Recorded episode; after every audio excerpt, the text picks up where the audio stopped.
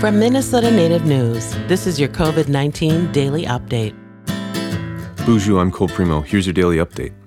Soon there will be a new COVID 19 saliva testing lab in Minnesota, a move that state officials say will greatly enhance the state's testing capabilities, help slow the virus, and create jobs.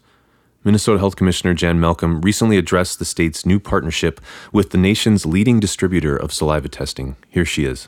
Minnesota has partnered with a company named Vault Health to create plans for a new laboratory in Minnesota.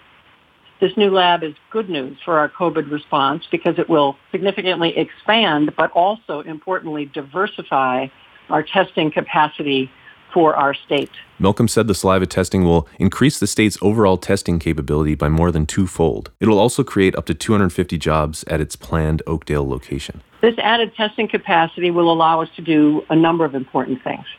It will allow us to offer more testing for more priority groups, including people who have had close contact with someone who tests positive for COVID-19. It will allow us to do more community testing in underserved populations. It will allow us to do rapid focused testing as a part of trying to control outbreaks when they occur. And very importantly, we believe it will help us with enhanced testing to prevent further growth in cases through more surveillance testing and more targeted testing in populations that we are particularly concerned about being at risk. Health officials say the test can be taken at home, supervised by a health expert using telehealth service. There will also be in person testing locations. As of August 25th, state officials are working to finalize the $14.66 million contract.